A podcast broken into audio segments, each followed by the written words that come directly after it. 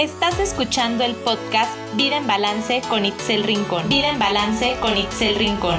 Un podcast creado con el objetivo de inspirarte, acompañarte a mejorar tu calidad de vida y a encontrar el equilibrio perfecto entre salud, bienestar y belleza. Comenzamos.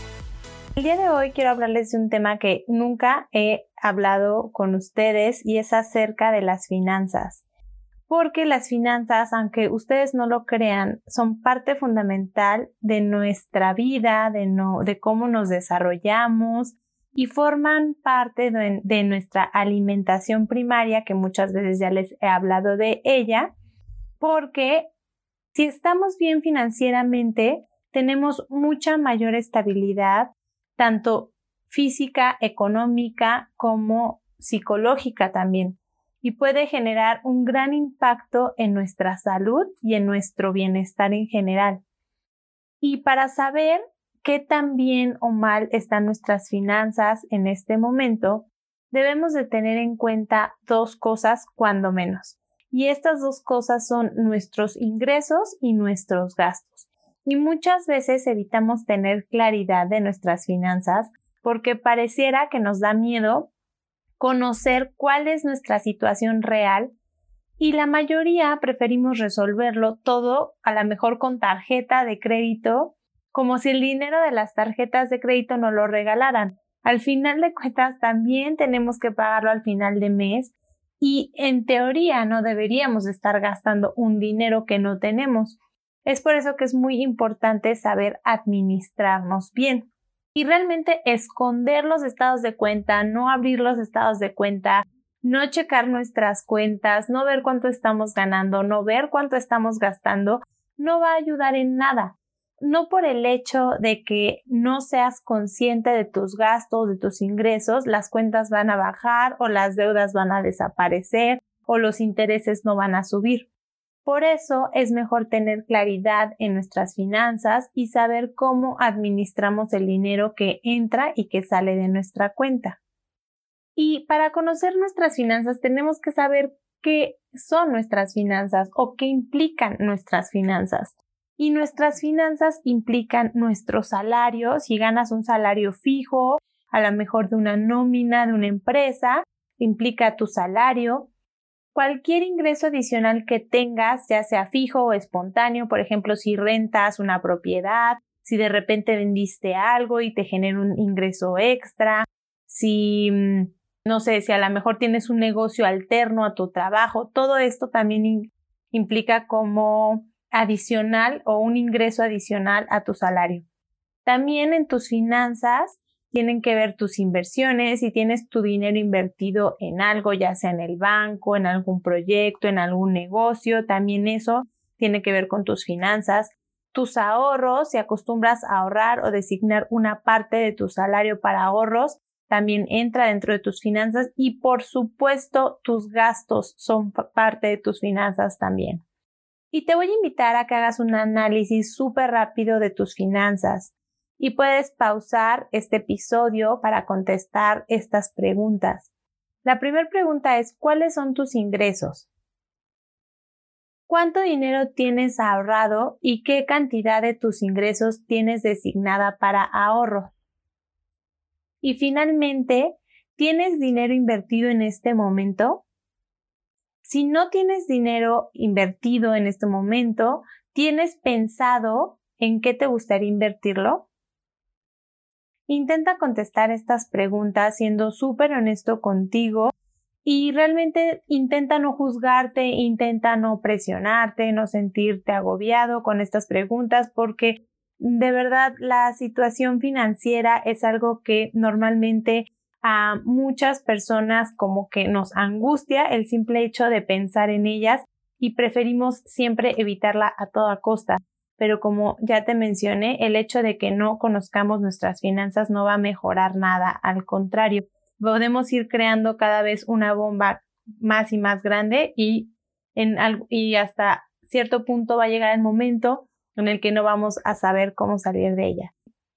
Tu situación financiera tiene el potencial de impulsarte o de drenarte y realmente puede tener un impacto en cada área de tu vida ya que si no estás estable financieramente, esto puede repercutir tanto en tu familia, tu pareja, tus hijos, e incluso si no tuvieras ninguno de los anteriores, si no tuvieras pareja, si no tuvieras hijos, si no tuvieras familia, repercute en ti, en tu estado de ánimo, en las cosas que te sientes capaz o no de hacer, incluyendo tu salud.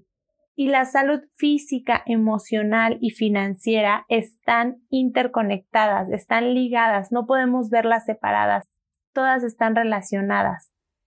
Y cuando experimentamos libertad financiera, al mismo tiempo experimentamos mayor paz mental en nuestra vida cotidiana, en nuestro día a día, tomamos decisiones mucho más acertadas y con mayor seguridad. Y las decisiones que tomamos generalmente cuando tenemos estabilidad financiera son decisiones que apoyan a nuestro bienestar.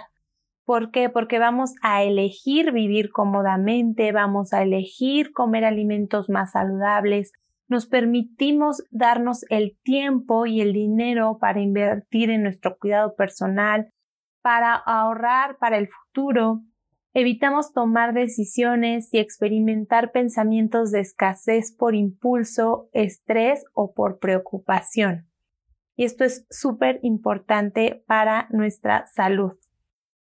Enfrentarnos a conocer nuestras finanzas puede ser muy intimidante pero cuando te dé miedo tener claridad de tus finanzas, tienes que pensar que conocer tus finanzas traerá muchos beneficios, no solo inmediatos.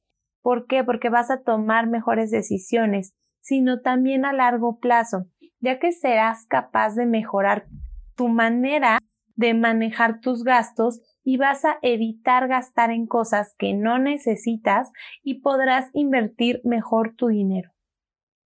Y para poder tener el control de tus finanzas, es necesario que las conozcas, que los ojos los tengas bien abiertos y que conozcas bien cuál es tu situación. Pero además de esto, lo más importante que mucha gente no te dice es que tienes que cambiar la idea o los pensamientos que tienes acerca del dinero. Y para empezar a generar una conciencia mucho más saludable, un pensamiento mucho más abundante, es un ejercicio de todos los días. Todos los días tienes que pensar que al final de cuentas el dinero es energía y que tú decides la forma en que lo ves. Si mejoras tus finanzas, eso tendrá impacto en todos los aspectos de tu vida vas a tener mayor confianza, vas a ser más independiente, no solo económicamente, sino también emocionalmente. Tu bienestar físico va a mejorar, ya que podrás tomar decisiones mucho más saludables y tendrás más estabilidad y seguridad en tu vida. Y te aseguro que enfrentarás con mayor positivismo la vida. Simplemente tu idea de la vida va a cambiar.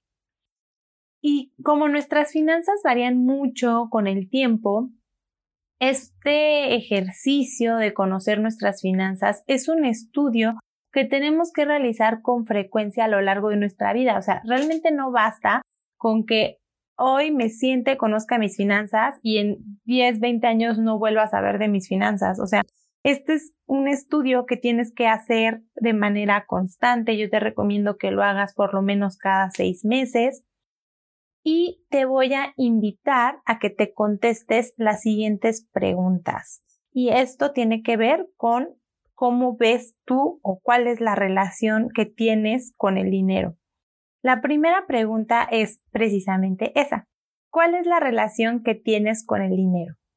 Y con esto me refiero a que si, a lo mejor no te queda muy clara esta pregunta, que pienses qué es lo primero que viene a tu mente cuando piensas en dinero.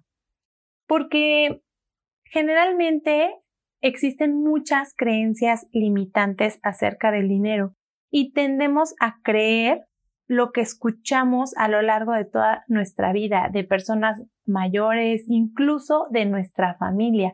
Porque cuántas veces no hemos escuchado que tener dinero es difícil, que para tener dinero hay que trabajar duro y realmente no disfrutar nada la vida. A lo mejor esas pueden ser creencias limitantes que puedas tener acerca del dinero. No necesariamente todos las tenemos, pero sí son muy comunes en muchas personas. Entonces yo te invito a que te contestes, ¿qué es lo primero que viene a tu mente cuando piensas en, en dinero?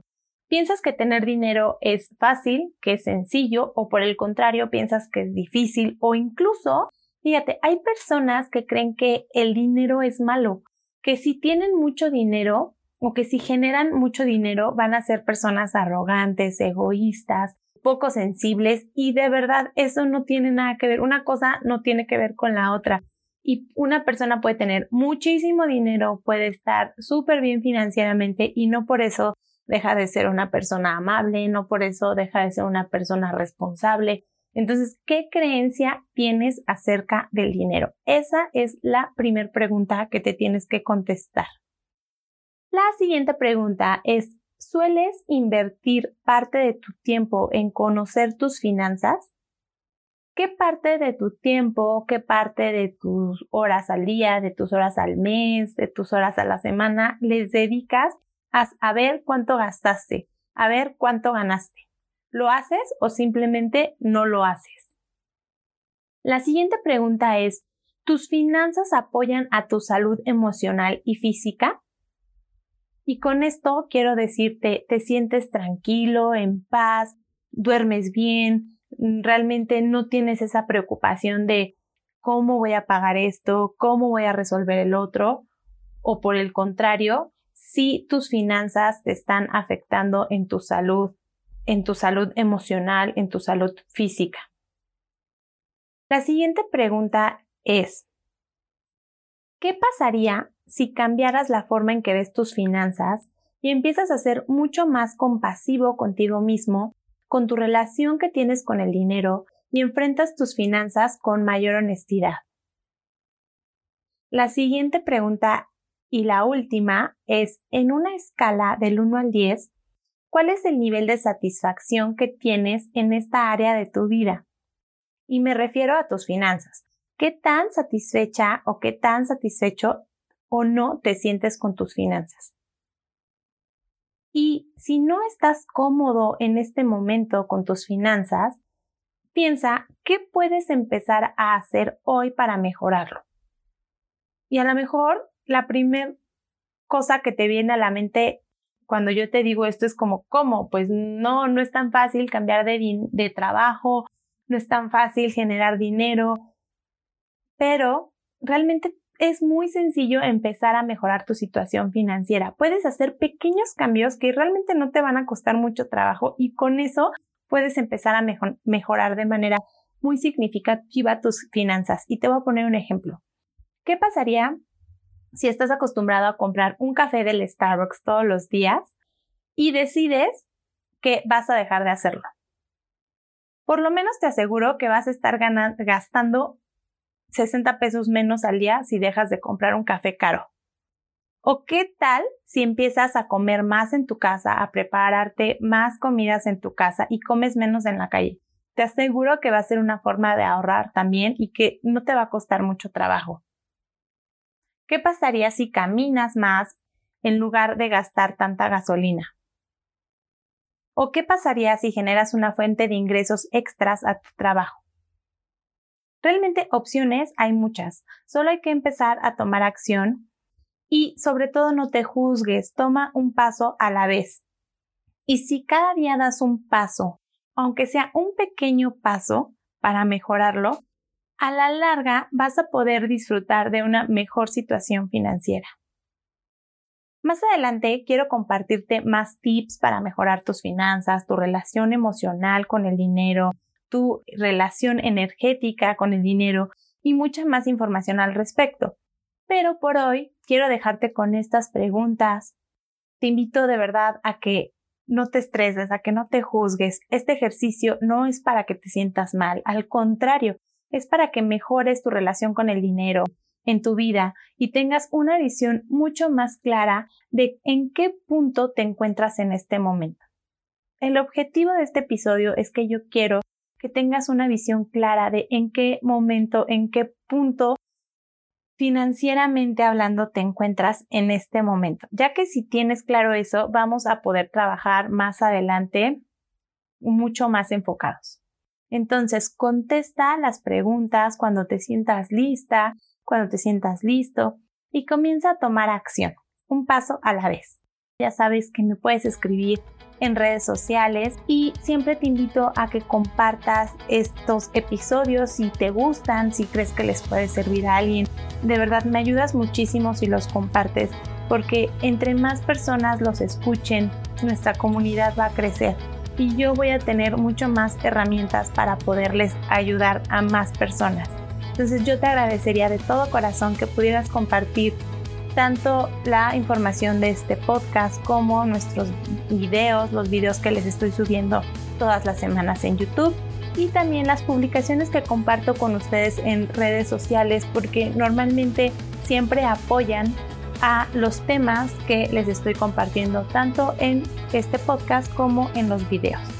Pasa a darnos tus likes, tus comentarios en redes sociales y ya sabes que te agradezco muchísimo que sigas escuchando este podcast, que estés aquí, que formes parte de esta comunidad y nos estaremos escuchando en la próxima. Bye bye.